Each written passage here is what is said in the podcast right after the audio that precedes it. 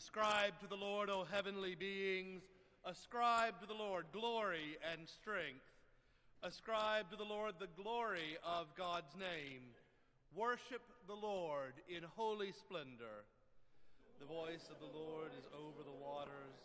The God of glory thunders. The Lord over mighty waters. The voice of the Lord is powerful. The voice of the Lord is full of majesty. The voice of the Lord breaks the cedars. The Lord breaks the cedars of Lebanon. God makes Lebanon skip like a calf, and Sirion like a young wild ox. The voice of the Lord flashes forth flames of fire. The voice of the Lord shakes the wilderness. The Lord shakes the wilderness of Kadesh. The voice of the Lord causes the oaks to whirl and strips the forest bare. And in God's temple, all say, Glory. The Lord sits enthroned over the flood. The Lord sits enthroned as King forever. May the Lord give strength to God's people. May the Lord bless the people with peace. Holy God, like the Magi of old, we still come seeking you. And as we seek, we know there is no surer place to find you than in the midst of sinners, just as you were at your baptism, bringing wholeness, healing, and the communion of your Spirit. Be with us in this hour, we pray hear our prayers, enliven our hearts, and receive our praises through Jesus Christ our Lord.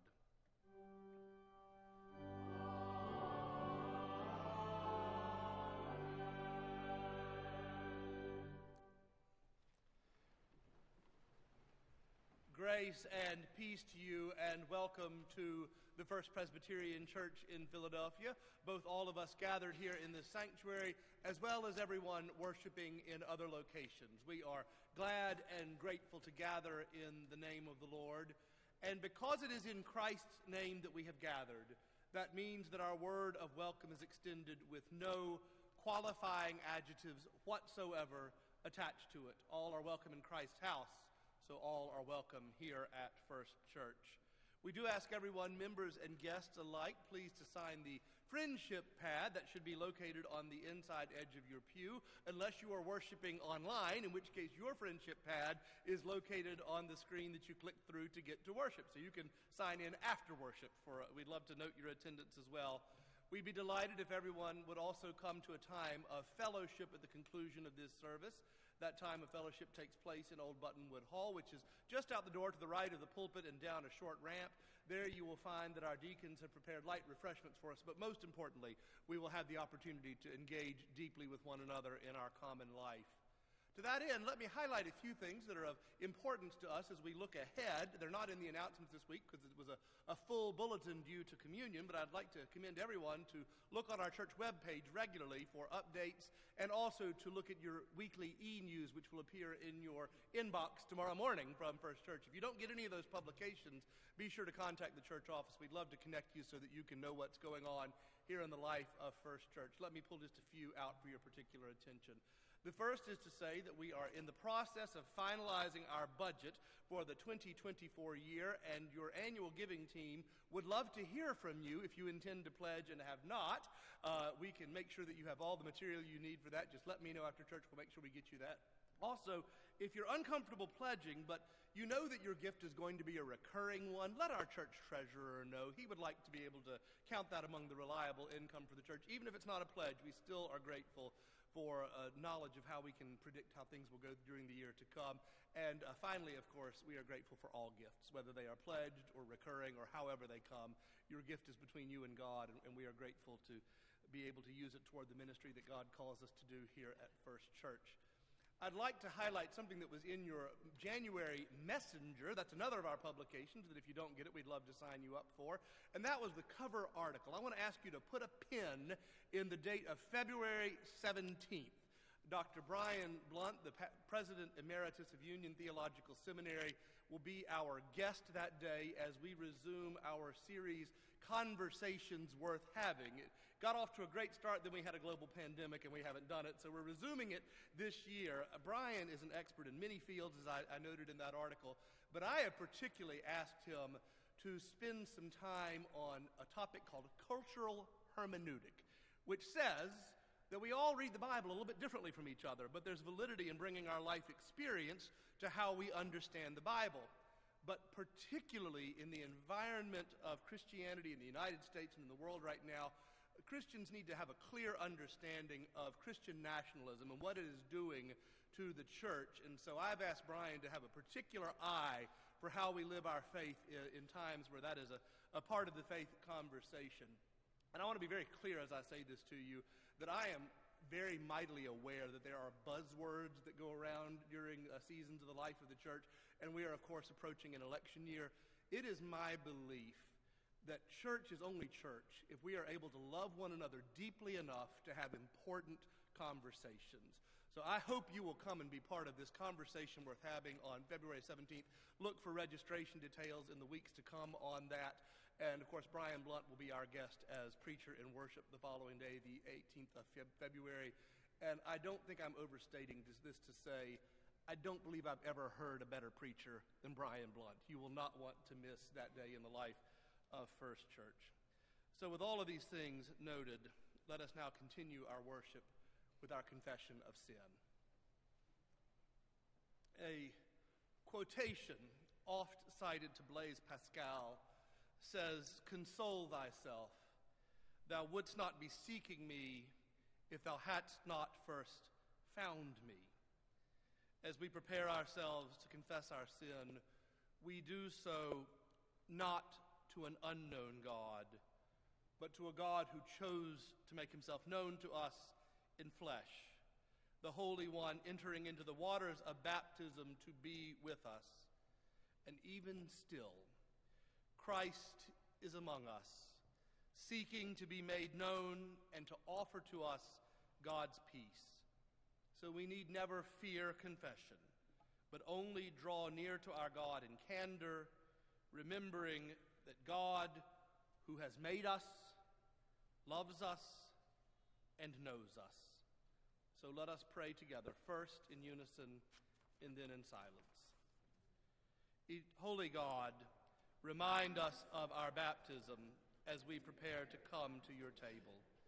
Remind us of your eternal word, which surrounds us in love, calls us to lives made new in Jesus Christ, and gives us awareness of our sin. Remind us of your eternal love from the overflowing of which all creation was made and is sustained even now. And as we are honest with you and with one another about our sin, remind us of your eternal peace, which passes all understanding, and assures us of your pardon before we open our lips to pray. Renew within us the calling to live as your people Remind us of the promises made on our behalf, even as we remember the promises we have made to you on behalf of others. For we offer all of our prayers in the name of the one whose promises never fail, our Lord Jesus Christ.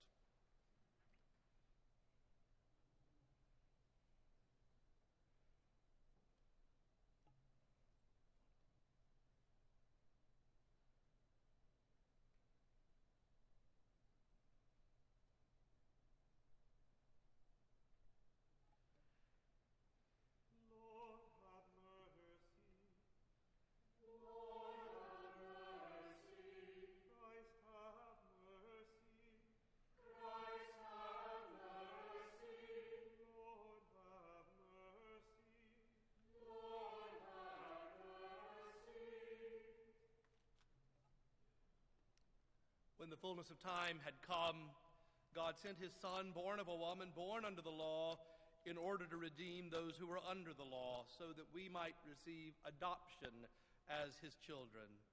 And because you are his children, God has sent the Spirit of his Son unto our hearts, crying, Abba, Father. So you are no longer a slave, but a child. And if a child, then also an heir through God. Beloved in Christ, believe the promise of the gospel. In Jesus Christ, we are forgiven.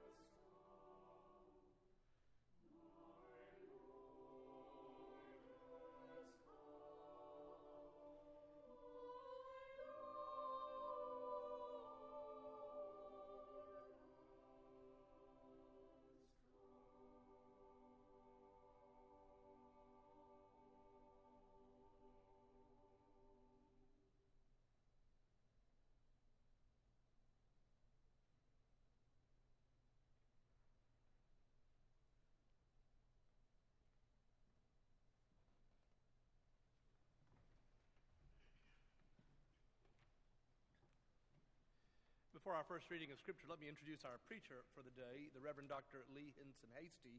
Lee is going to tell you a little bit more about himself before he begins preaching, but Lee is the Senior Director of Development for the Theological Education Fund, and we are delighted to welcome you to worship with us today here. Lee, thank you for being here. Our first reading of Scripture comes to us from the New Testament, from the book of the Acts of the Apostles, the 19th chapter, the first seven verses. Listen for the word of God to us this day. While Apollos was in Corinth, Paul passed through the interior regions and came to Ephesus, where he found some disciples. He said to them, Did you receive the Holy Spirit when you became believers?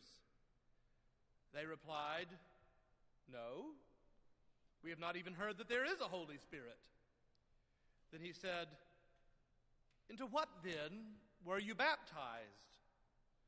They answered, into John's baptism.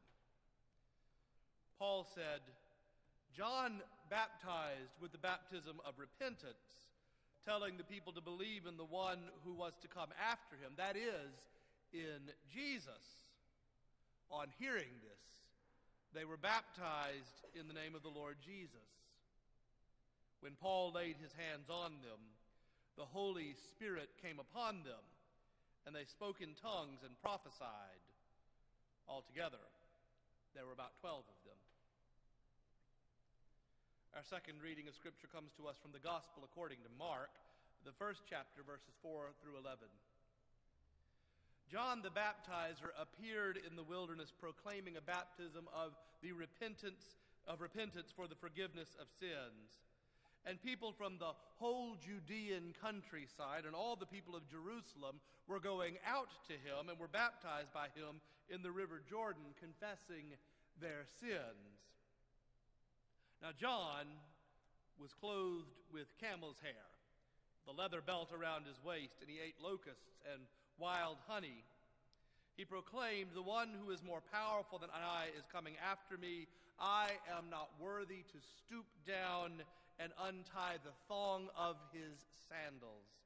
I have baptized you with water, but he will baptize you with the Holy Spirit. In those days, Jesus came from Nazareth of Galilee and was baptized by John in the Jordan. And just as he was coming up out of the water, he saw the heavens torn apart and the Spirit descending like a dove on him. And a voice came from heaven You are my Son, beloved. With you I am well pleased. May God bless to our hearing and our understanding these readings of God's holy word.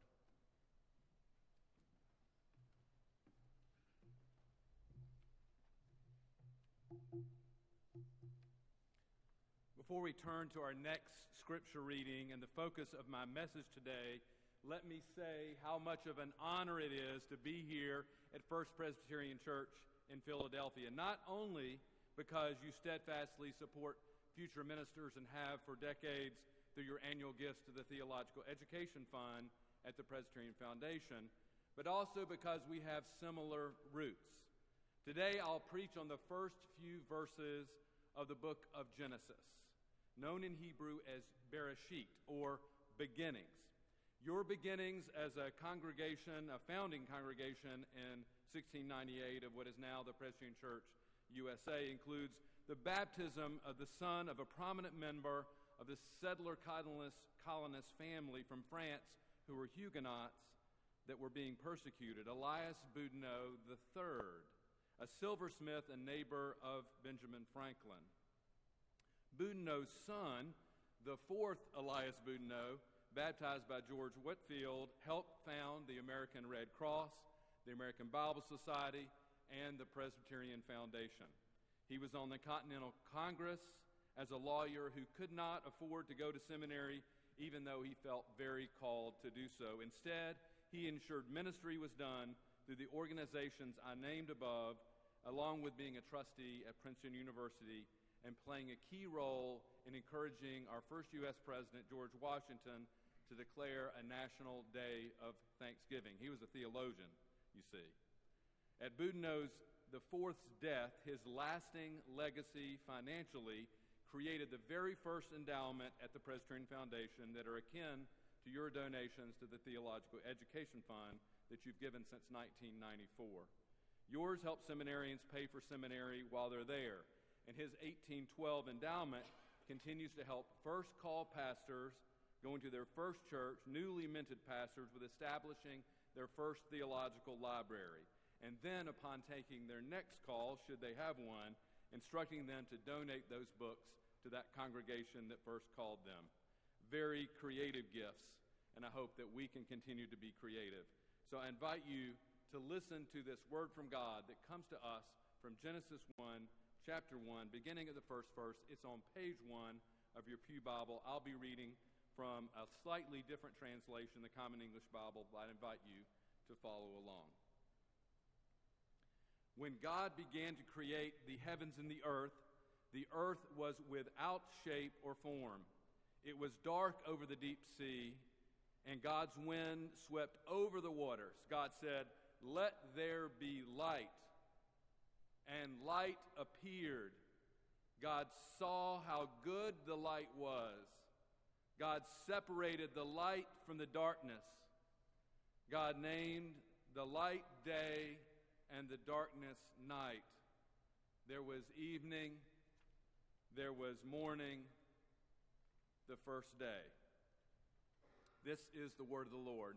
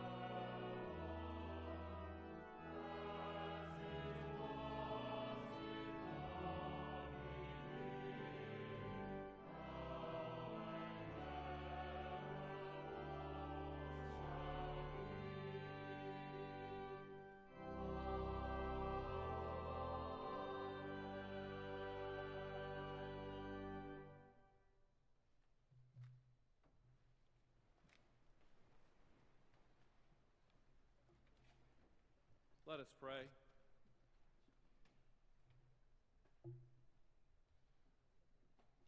God, you spin the whirling planets, fill the seas, and spread the plain, mold the mountains, fashion blossoms, call forth sunshine, wind, and rain.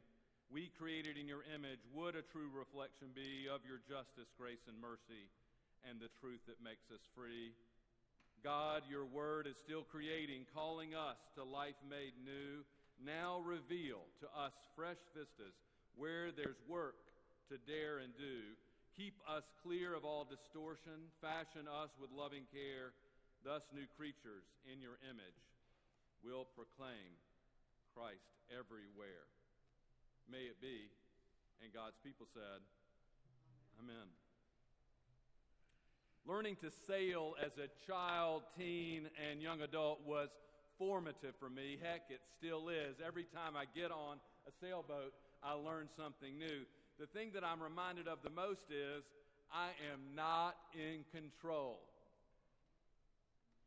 Winds change, plans change, courses must be altered, tides change, sailors nearby change, the sailors I'm sailing with change. Rarely, for example, is there a direct route from point A to point B but I have to tack from left to right if you're a sailor to get to where you want to go. Trim the sails accordingly. That's how we do this as a sailor. Rudder position and how you steer is not the only thing, it's how those sails are trimmed and how we deal with the, the conditions that we are given. This is especially true when there are adverse conditions, dangerous conditions like storms whip up, expected or not. What does a good sailor do when a storm comes? What do you do when it's dangerous to navigate the waters you're in for whatever reason that might be? Some would say, go into port. Great option if you can do that. Others say, anchor the, port, anchor the boat good option if that's possible. Some would say if you have a motor, turn on the motor if you have that option. Any sailors here, you have any other suggestions? What you do in adverse conditions? Well, I'll tell you, when I was learning to sail larger boats, I learned a technique. It's called the art of heave to. Here's how it works the forward sail on the boat is on a close haul, very close to parallel with the boat, and you steer it very much toward the wind. As soon as you get toward the wind, you turn it across the wind and you allow the jib, the front sail, to bend back and get caught, and then you cleat it down, and then you turn back toward the wind and you allow the mainsail to luff in the wind, and then magically your boat does not go forward or backwards, but stays right there. That's the art of heave to. There's stories of races, and there are horrid storms in these sailing races, but boats survive because they know how to heave to. Chaos exists, storms happen, right? So here's my sermon proposition for you today God does not deny the chaos, but is present as a creative force out of the chaos. God is with us in the storms of life, giving us the power to heave to. As we embrace our God's creative force, we find ourselves calming in chaos. When the going gets tough, those with God get going. Adverse conditions or chaos, that's how many scholars actually would describe the first few verses of our passage today in Genesis. I know it didn't seem like that. It seems very orderly, it seems very neat and nice. We have the first day, let there be light. God saw how good it was. Light from darkness. The light is day, the darkness night, evening, morning, the first day. And then I know, I bet you know how it comes next is there's the second day, evening, morning. The third day, evening, morning. And fourth day. And then finally the seventh day, and there is rest.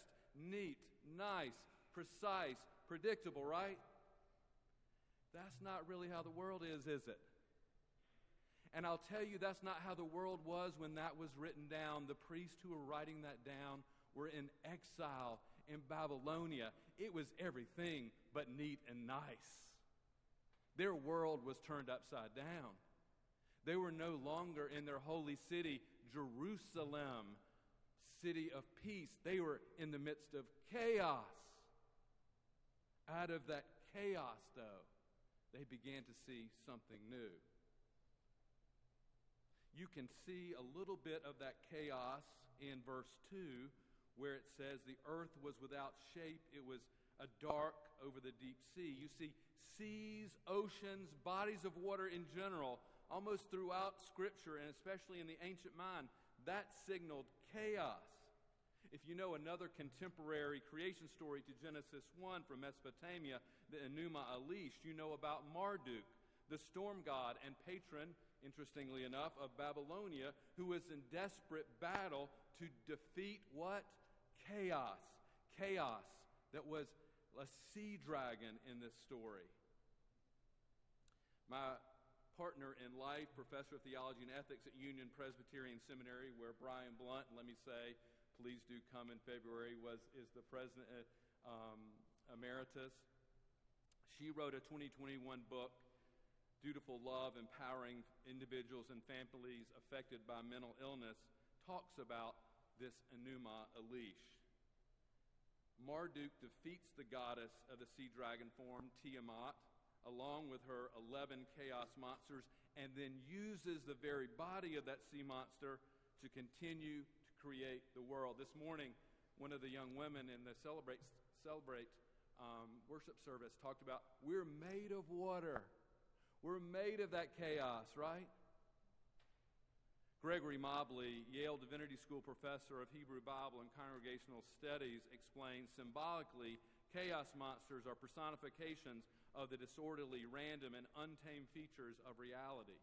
The backstory explains that God has defeated but not obliterated the monster and that they invariably return to wreak havoc when humans inadvertently open the door to their cages through ethical lapses. Mobley points out that Tiamat's shadow looms large in the minds of the writers of Genesis and appears not as a personified serpent, but instead as Tehom, its Hebrew meaning dark, shapeless, formless void over the dark and deep sea.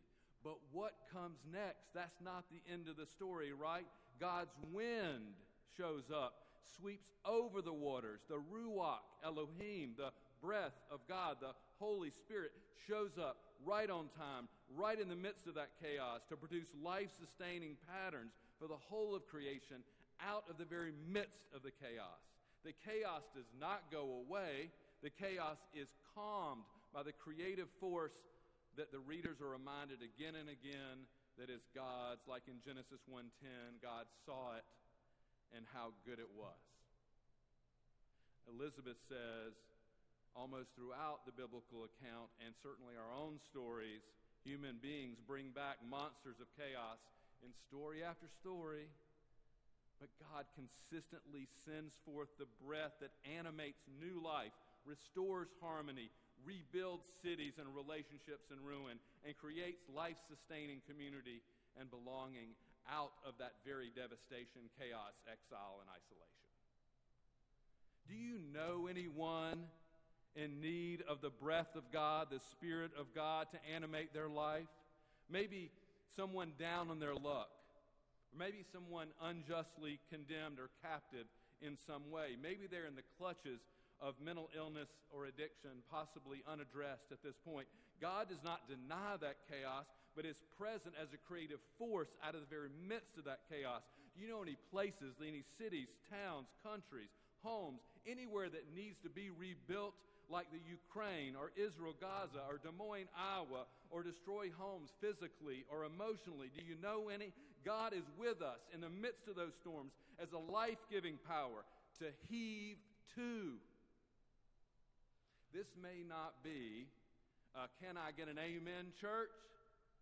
But I wonder if anyone out there would amen if they know about any relationships in ruin. They are like chaos monsters personifying disorderly, random, and untamed features of reality. Or maybe you know about relationships on the international scene. Amen. Or any on the domestic scene. How about relationships in need of repair in homes or workplaces or schools or neighborhoods?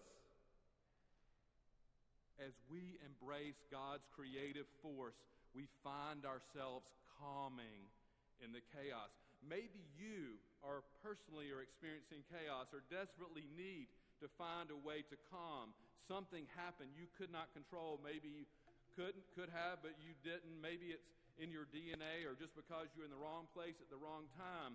When the going gets tough, let me just tell you, it's not time to say the chaos is not there. It's time to get going and reclaim God's creative force in your life and find a new direction and realize you're not alone in that. Those moments where chaos seems to be taking over and hope seems to be lost, remember the art of heave to. Embrace the chaos and the storm and ride it out. God is present in the midst of that chaos.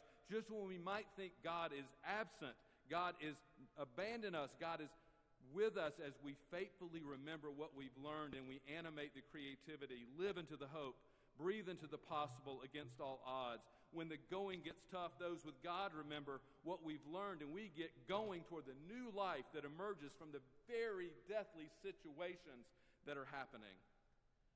Rabbi Evan Moffic book, his book, Reading the Old Testament Through Jewish Eyes, devotes his entire first chapter to the concept of Torah. Torah has many meanings, including the first five books of the Bible, starting with Genesis. It means law, it means instruction, but it also means the process, he says, from slavery to freedom. That's Torah. The story of chaos from creativity to liberation. Chaos and creativity to liberation told over and over and over again. It's in our text today and again in Torah in its entirety in the, both the Old and the New Testament. Our story begins in Genesis with a creation story but then it's really focused on families and relationships, many of them relationships and families who are struggling, spousal conflict, sibling rivalry, families experiencing trauma and tragedy they did not create, families immigrating, and more. Just when the monsters of chaos seem to have won, God helps to breathe new life into the ones we thought they were dead, whether it's Abraham or Noah or Isaac or Jacob or us. Readers will see it again in Exodus at the very beginning, the second book of the Torah, whose uh, meaning in Hebrew literally means, Exodus, the road out from captivity to freedom. The freedom road begins with a beautiful and delightful story of Moses and the midwives to the Hebrews. I love this story. Shiphrah and Puah giving birth even to the young boys, even though Pharaoh told him to, all the midwives to kill those boys, the boys live. They come through the birthing waters of the Hebrew women, and they find new life, especially Moses. They come from the narrow places, that's Egypt, toward the open and promised places.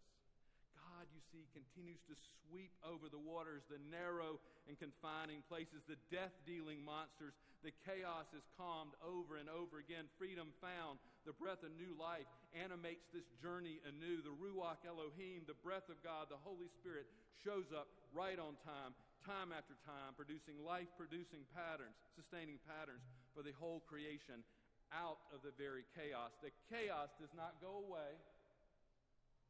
The chaos is calmed by the creative force that readers are reminded of again and again, and God sees how good it is. Today we celebrate the baptism of the Lord Sunday in the church calendar. It's my favorite liturgical day because it reminds us that God continues to breathe new life into this world so, so full of chaotic activity, death deals, and crushed relationships, dreams, and hopes. It's a reminder that God knows us, names us, loves us, and sends us with the blessing of the Holy Spirit, the divine breath, the Ella, Ruach Elohim, into this world to be creative and life giving, to come alive with the gifts that each of us have been given. given. Do you know this American Sign Language for baptism? Anybody? Put two thumbs up. Here it is. You're going to learn some sign language today. Life seems great, everything orderly and neat. And then you turn it to the right. That's the baptism into the water.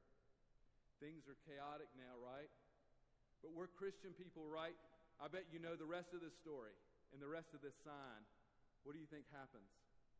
New life comes right out of that chaos. That's baptism. That's American Sign Language for baptism. I'd like to remember our baptism today, and I'd like to do that in a special way. I'd like to reread, just as our closing of my sermon, the text that Barron read from Mark chapter 1, Jesus' baptism. And I'm going to substitute in that story, instead of any time water is mentioned, I'm going to say chaos. You might want to close your eyes. You may just want to listen. However, you can listen. I want you to remember your baptism or someone next to you or someone you know who especially is in a chaotic place. Listen for God's word. And as you will see or may remember, John the Baptist, not mistakenly, is kind of a wild, chaotic character. John the baptizer appeared in the wilderness proclaiming a baptism of repentance for the forgiveness of sins and the people from the whole Judean countryside and all the people of Jerusalem, the city of peace, were going out to him and were baptized by him in the chaos, Jordan, confessing their sins. Now, John was clothed with camel's hair with a leather belt around his waist, and he ate locusts and wild honey. He proclaimed, The one who's more powerful than I is coming after me. I'm not worthy to stoop down and untie the thong of his sandals. I have baptized you with chaos, but he'll baptize you. He'll baptize you with the Holy Spirit. In those days, Jesus came from Nazareth and was baptized by John in the chaos. And just as he's coming up out of the chaos, he saw the heavens torn apart, the Spirit descending like a dove on him, and the voice from heaven You are my child, the beloved. With, with you I am well pleased. May that be this day and always. And all God's people said, Amen.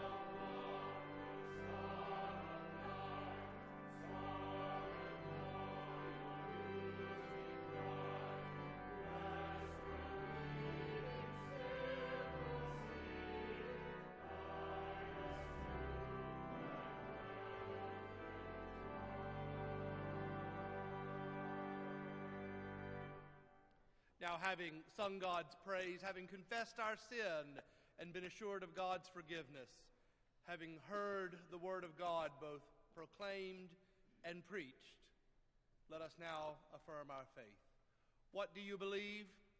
I believe in God the Father Almighty, maker of heaven and earth, and in Jesus Christ, God's only Son, our Lord, who was conceived by the Holy Ghost, born of the Virgin Mary, suffered under Pontius Pilate, was crucified, dead, and buried. He descended into hell. The third day he rose again from the dead. He ascended into heaven and sitteth on the right hand of God the Father Almighty. From thence he shall come to judge the quick and the dead. I believe in the Holy Ghost, the holy Catholic Church, the communion of saints, the forgiveness of sins, the resurrection of the body, and the life everlasting. Amen.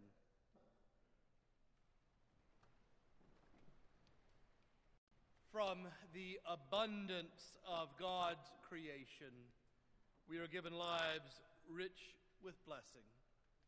There are no conditions placed on the gifts of God, but nonetheless there are expectations that we might live as vessels of the grace we have received. So, as God's servants, full of grace, let us return to God a portion of our blessings with our morning offering.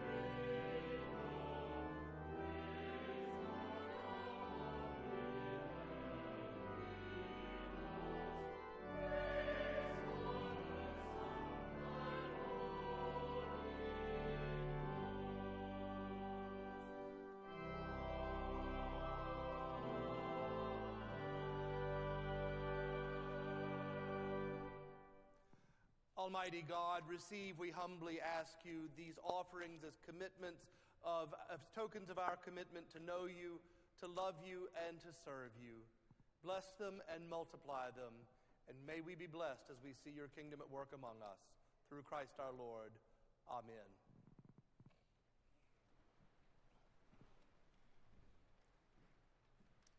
Friends, this is the joyful feast of the Lord, and Scripture teaches that people will come from east and west and north and south to sit here at this table with our risen Savior, who is even now the unseen host.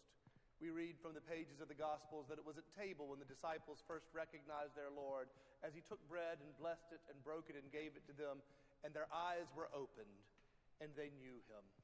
It is even still to this table that we are invited to come and to know our God, who calls all who are weary and carrying heavy burdens to come to him and receive rest. Friends, all are welcome at this table. It is not the church's table, it is not a Presbyterian table. It belongs to none but our Lord Jesus Christ. Communion today will be received by intinction. You may take a piece of bread and dip it into the chalice. If you require gluten free bread, that is in the center of the plate. Come, dear friends, to the joyful feast of the Lord. The Lord be with you. Lift up your hearts. Let us give thanks to the Lord our God. It is truly right and our greatest joy to give you thanks and praise, O God of mercy and might. In your wisdom you made all things and sustained them by your power. You have called forth people in every age to be your servants and speak your word. When we rebelled against your call and turned from your ways, in your love you called us back to you. You delivered us from captivity and made covenant to be our sovereign God. You sent prophets to call us to justice and compassion. Therefore we praise you, joining our voices with the choirs of heaven and with all the faithful of every time and place who forever sing to the glory of your name.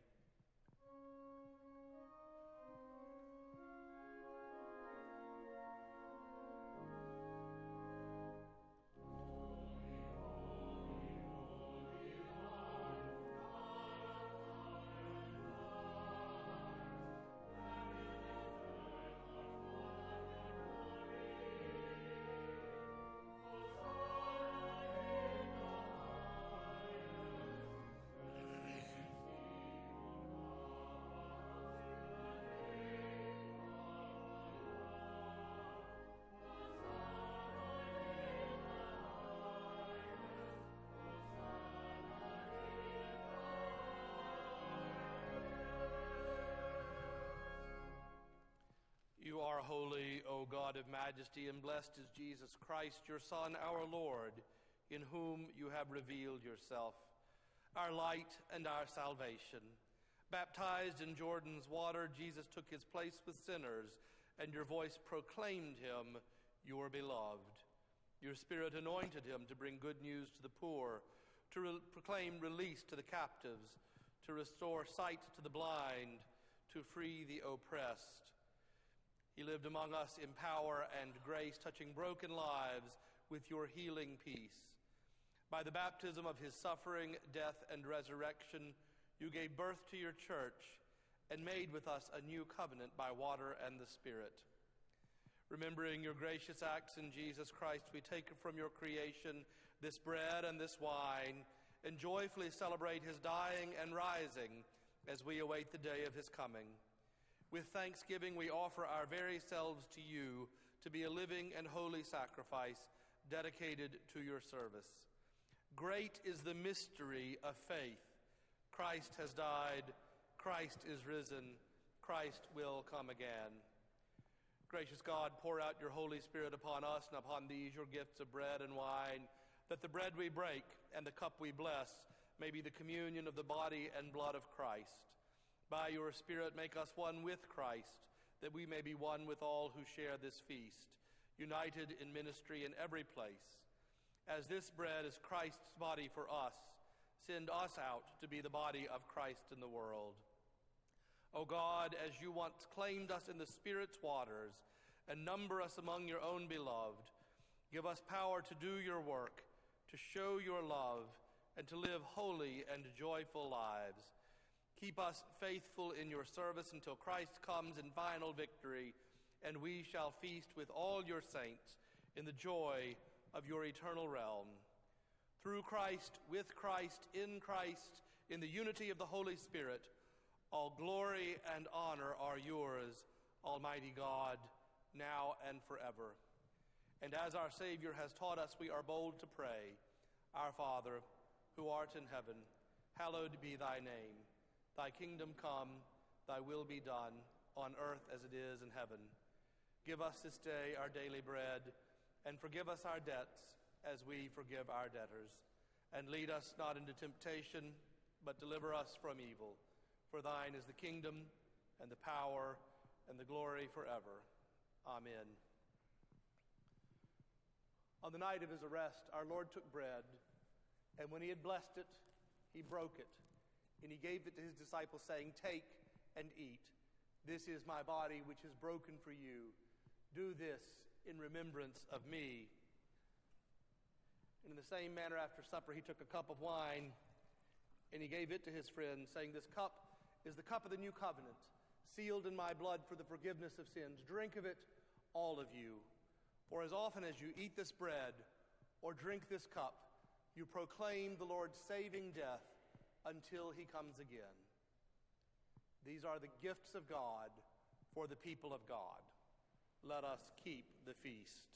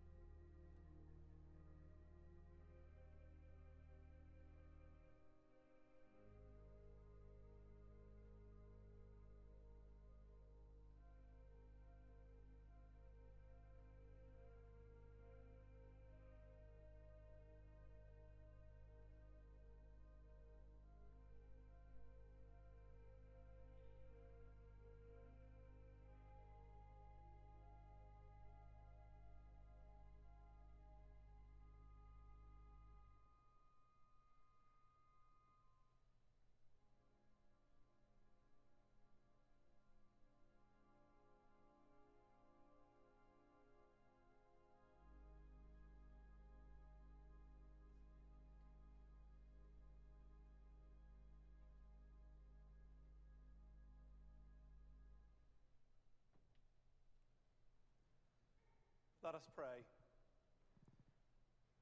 Almighty God, we thank you and we praise you that in love you have reached across the abyss of sin to bring us once more into your embrace. Having thus fed us at Christ's table, send us now to be Christ's body. For it is in his name that we ask all of our prayers. Amen.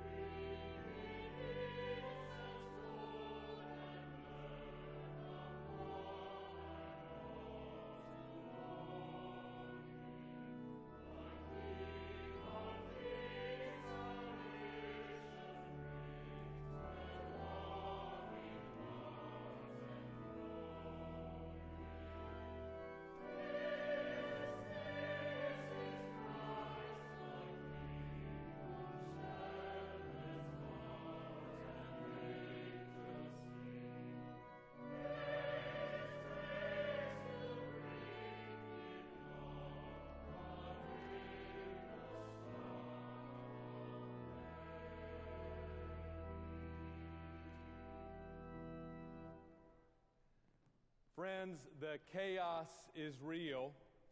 Don't be fooled by the facade and illusion that everything's in order, but remember, God is in the midst of that chaos, creating new life. It's a process from captivity to freedom and new life. And may we remember that God is with us, the one who created us, creates us anew and empowers creation again and again and again.